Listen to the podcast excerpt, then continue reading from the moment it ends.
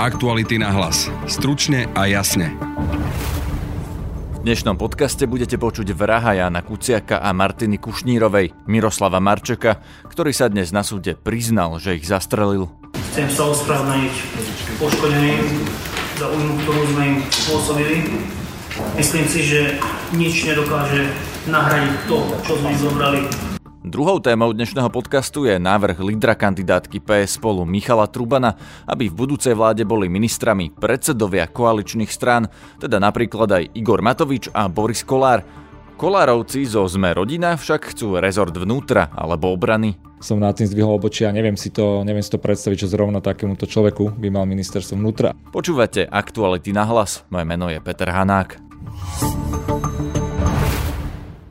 Takmer dva roky po vražde Jana Kuciaka a Martiny Kušnírovej sa pred súd postavili ľudia obžalovaní z jej vykonania aj objednania. Prokurátor predniesol obžalobu, podľa ktorej si vraždu objednal Marian Kočner u Aleny Žužovej na prelome rokov 2017 a 2018. V rámci objednávky vraždy jej mal odovzdať záznamy zo sledovania Jana Kuciaka, vrátane fotiek a videí. Tie isté fotky a videá zo sledovania sa cez Zoltána Andruškova, ktorý sa priznal ako prvý a už dostal trest 15 rokov, dostali až k vykonávateľom vraždy. Marian Kočner sa dnes priznal len k nedovolenému ozbrojovaniu, našli u neho 60 ilegálnych nábojov. V prípade vraždy Kočner tvrdí, že je nevinný, ale na Žužová poprela všetky body obžaloby. Priznal sa však strelec Miroslav Marček, ktorý pred súdom aj opísal, ako zavraždil Jana Kuciaka a Martinu Kušnírovu. Vážený senát, vážený pán prokurátor, hovoríte, tak začal by som s tým, že chcem sa ospravedlniť poškodeným za újmu, ktorú sme im spôsobili. Myslím si, že nič nedokáže nahradiť to, čo sme im zobrali žiadne ospravedlnenie ani prepáčenie tu nie je na mieste. Som si vedomý toho, čo sme spáchali a vlastne to, že som ich videl v televízii a videl som ich bolesť ma prinútilo rozprávať o tom, čo sa stalo. Takže znova je mi to ľúto, ale nedokážem to nejak činiť. Je mi to ľúto. Takže vlastne začalo sa to tým, že uh, Zoltán Andruško oslovil môjho bratranca Tomáša Saba. V prvom rade to bola požiadavka na likvidáciu pána prokurátora Žilinku, ktorá sa neskôr ani neuskutočnila. Následne na to bola požiadavka na likvidáciu Jána Kuciaka. Poprosím pána obžalovaný časový rámec, kedy sa to malo stať a aj označte osoby menami. Takže zadanie vraždy pána Kuciaka bolo asi tak koncom roka 2017. A zadali Zoltán Andruško teda, môjmu bratrancovi Tomášovi Sabovi a on to následne následne posunul mne. Čo sa týka toho skutku, tak vlastne informácie o pánovi Kuciakovi, o jeho práci, o jeho bydlisku, o tom, kedy chodí domov, kedy chodí do práce, sme mali od pána Andruška. Odozdal nám to niekedy koncom januára na mobilnom telefóne u doma. Bolo tam meno, ale povedal, že to je len nejaké falošné meno, že to je jeho pravé meno. Bol tam, boli tam časy, kedy teda chodí domov, kde býva, aké má auto, SPZ auta a ukázal nám aj zo pár fotiek, možno dve alebo tri. Následne sme s Tomášom Sabom aj s Andruškom dvakrát vykonali obhliadku vo Veľkej Mači. Tie časy aj sedeli, tak ako to bolo napísané. Polícia zdokumentovala pohyb telefónov, ktoré vrahovia používali, aj ich aut a pred súdom to teraz slúži ako dôkaz. 21. februára sme sa tam vrátili s tou istou pohnutkou vykonať tú vraždu. Išli sme tam s pánom Sabom na vozidle Citroen Berlingo, vysadil ma pri ihrisku vo Veľkej Mači.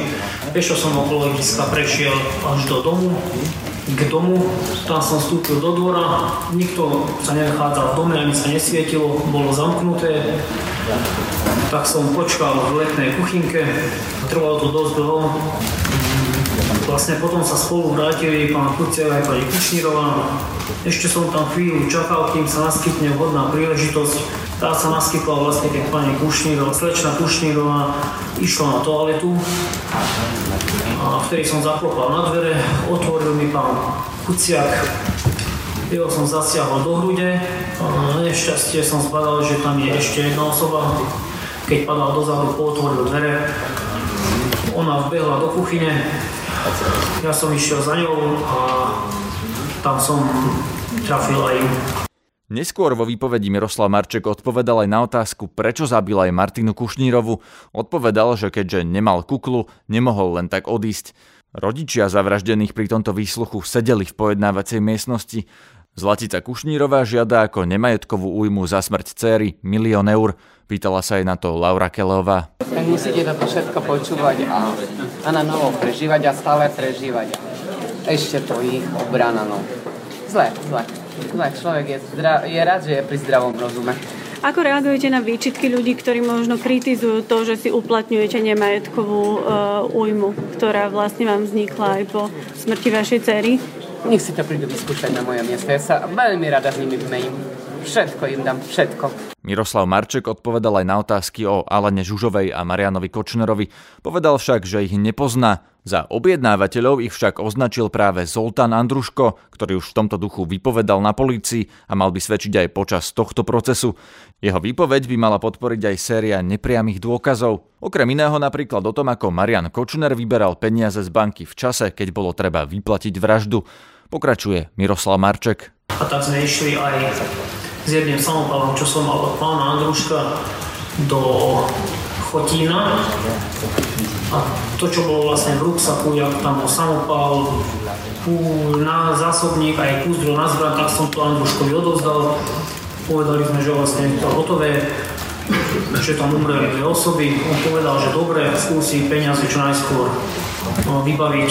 No, s tým sme išli domov piatok, neviem, ktorý to bol dátum, vo februári 2018 mi Tomáš Sabo zavolal, že sa mám u neho zastaviť v obchode, totiž to Andruško tam už doniesol peniaze. Andruška som tam nestretol, bol tam len Tomáš Sabo aj s peniazmi. Tie rozdelil, mi dal asi o 2,5 alebo 2000 viac, neviem presne. O koľko peniazy sa jednalo? To bolo 35 dokopy alebo 40 tisíc, presne to neviem. Eur. Eur, eur. Z týchto spoluobžalovaných, ktorí sú s vami, kedy ste sa s nimi zoznámili, či ste s nimi v nejakom rodinom alebo nejakom inom pohľade? Inžinier Tomáš Sabu je môj bratranec, ja ho vlastne poznám od malička, ale tak častejšie sa stretávame od roku 2015. A pána Andruška mi predstavil pán Sabo asi v polovici roku 2015 asi. Nie som si úplne istý v tomto. Pani Žužová, pána Kočnera? Pani Žužovú nepoznám len vlastne odkedy sme boli zadržaní a pána Kočnera len z médií. Na webe Aktuality.sk aj na Spotify na kanáli s názvom Podcasty Aktuality.sk nájdete aj celú viac ako 40 minútovú prvú a najdôležitejšiu časť výpovede Miroslava Marčeka. Tento proces budeme sledovať v špeciálnom spravodajstve na našom webe aj v podcastoch aj v najbližších dňoch. Aktuality na hlas. Stručne a jasne. Predseda progresívneho Slovenska Michal Truban tvrdí, že v štáte by nemala rozhodovať koaličná rada, ale vláda a preto by aj v prípadnej budúcej vláde mali sedieť priamo predsedovia politických strán. Pýtal som sa ho, ako to myslí. Jedným z problémov tej minulej vlády alebo vlád viacerých bola jedna tá, že nedokázali nič zásadné urobiť a to nedokázali urobiť preto, pretože predsedovia strán alebo šéfovia tej koalície boli mimo exekutívu. Fico, Danko s Bugarom si vedľa niečo šmelinárili a potom, keď aj prišla nejaká zásadná reforma, tak ju nedokázali urobiť a naša krajina už potrebuje naozaj že zásadné a odvážne zmeny. A druhá taká dôležitá vec špeciálne, čo si kladú aj voliči, že či táto vláda nová dokáže, dokáže spolu dlhšie vydržať, prípadná, keby prišla nejaká prípadná zmena. Aj z mojej také skúsenosti, z rôznych projektov, manažerskej skúsenosti, je vždy lepšie, keď tí ľudia robia spolu, keď niekto od boku nekybicuje a nerozpráva do toho, ale keď spolupracujú. Takže ja si myslím, že nová vláda by dokázala robiť zásadné zmeny a byť stabi- oveľa viac stabilnejšia, keby predsedovia strán išli aj do vlády. Aký rozdiel v tom, či to rozhodnú predsedovia strán na koaličnej rade, alebo ako ministri vo vláde zodpovední za nejaký rezort? Pretože keď spolupracujú, tak sú oveľa častejšie spolu, spolu, vedia si tie jednotlivé konflikty tam oveľa viac povedať, vidia, majú vstupy od tých svojich ľudí. Sú... Ale to si môžu aj na koaličnej rade, nie? Vidíte historicky, že to tak nefunguje. Pokiaľ chceme niečo zmeniť, musíme zmeniť aj spôsob, ako funguje. My sa tu nedostaneme k nejakej zmene a budeme opakovať všetky jedny chyby, aké tu doteraz boli. Keď sa teraz prenesieme z tohto do tej reality slovenskej politiky, že predsedami strán, s ktorými chcete spolupracovať, sú ľudia ako Andrej Kiska, je tam predseda Igor Matovič, Boris Kolár, takto vychádza preferenčne, že aj s nimi by ste museli vládnuť, vy si ich viete predstaviť na konkrétnych ministerstvách? Ja tu nechcem kádrovať iných politikov, ja poviem, že za nás my máme aj predsedov strany aj PS spolu, teda aj v progresívnom Slovensku aj spolu ľudí, ktorí sú nejakými odborníkmi aj vo svojich oblastiach a zároveň sú aj predsedami strán. Ono to záleží. Možno si môžeme o niekom myslieť, že je, neschopný uh, predseda, alebo si ho nevieme predstaviť, ale môže dokázať oveľa viac ako napríklad uh, veľká odborníčka pani Kalavská, uh, o ktorej všeobecne chodí dobrá mienka, ale potom v skutočnosti nedokázala urobiť zásadnú vec. Je ten rozdiel naozaj len v tom, že aj ten odborník, ak má podporu svojho predsedu alebo politickej strany, že by dokázal možno viac ako ten, ktorý naozaj nie je na to odborník a šéfoval by ministerstvu? Ale vidíme, veľa, že vlastne tú podporu potom nemá, pretože keď je ten predseda niekde mimo, tak on má častokrát iné záujmy ako napríklad, ako som povedal, že kibicovať od boku alebo celé ešte niektoré snahy napádať, aby vytlkal nejaký politický kapitál. Tá vláda, pokiaľ chce byť niečom iná, má prísť, chytiť sa lopaty, majú sa ukázať svoje vlastné výsledky. Nemajú iba od boku hovoriť a len kritizovať, majú normálne ísť do politiky pracovať, ja idem do politiky makať, chcel som ísť do politiky, aby sa tu niečo zmenilo. Ono mi je v zásade akože jedno aj kde, ale pre mňa toto je jedna z príležitosti, jedna z vecí, kde sa dá najviac zmeniť a vie to byť najstabilnejšie. Ako to myslíte, že je vám jedno, že kde? Ak napríklad teraz vám to preferenčne nevychádza na toho premiéra, lebo nie ste najsilnejšia politická strana, tak ministrom čoho chcete byť vy ako predseda Progresívneho Slovenska? Tam, kde uvidím, že viem naozaj pomôcť, pôjdem ja historicky aj vďaka tomu, že som cez Slovensko digitál napríklad sa snažil zlepšovať štátne IT, tak mne je veľmi prirodzene blízko úrad podpredsedu vlády pre informatizáciu a investície. To je, to je aj oblasť, ktorej ja sa veľmi venujem. Čoho by mal byť ministrom pán Matovič? Ja naozaj, že nechcem teraz rozdávať, e, rozdávať fleky, nie že fleky, ale rozdávať funkcie. Toto není nejaké koaličné jednanie, to všetko sa uvidí, uvidí po voľbách. A to ale viete si predstaviť Igora Matoviča ako ministra niečoho z, to, z tých rezortov, ktoré existujú? Ja si viem predstaviť človek, ktorý vybuduje nejakú stranu a dostane sa do volieb, by mal mať aj schopnosť byť minister a keď niečo takéto dokáže, tak ja si myslím, že by mal ísť ukázať to, že vie vládnuť a vie aj konštruktívne pracovať. Boris Kolár ako minister, tá myšlienka sa vám tiež pozdáva? Hovorím, že ja som tu není od toho, aby som tu rozdeloval tie veci, uvidí sa po voľbách. No ale tvrdíte, že predsedovia strán by mali byť ministrami. Boris Kolár je predseda strany, ktorú budete potrebovať na zostavenie vlády. Preto sa pýtam, či si ho viete predstaviť ako ministra, tú vašu myšlienku v praxi. Určite,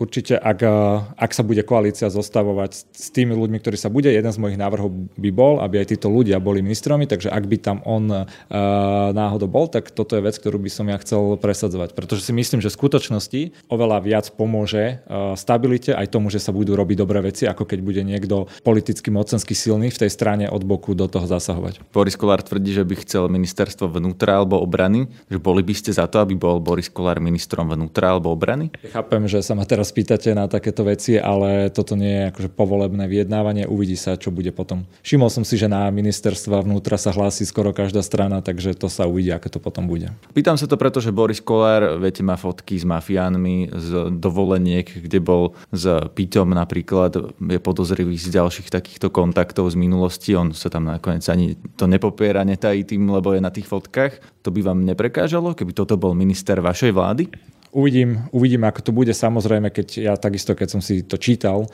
a myslím si, že je veľmi nešťastné rozprávať pred voľbami o tom, že kto chce byť čoho ministrom a že dávať si podmienky, že ináč do toho nepôjde, taktiež uh, som nad tým zdvihol obočia a neviem si to, neviem si to predstaviť, že zrovna takémuto človeku by mal ministerstvo vnútra, ale hovorím, že nechcem teraz uh, dopredu nič hovoriť, uvidí sa potom v volebnom rokovaní. Ale zároveň je to vaša myšlienka, že Boris Kolár by mal minister. Veď ale keď si pozrite, že by bol vo vláde niekde inde, tak to je, to je ako keby jedno, vie robiť ešte oveľa ako keby že horšie. Takže predsedovia vlády, keď sa bude robiť tá koaličná vláda, ja si myslím, že je veľmi dobré riešenie, aby oni predsedovia boli vo vláde, boli aj ministrami.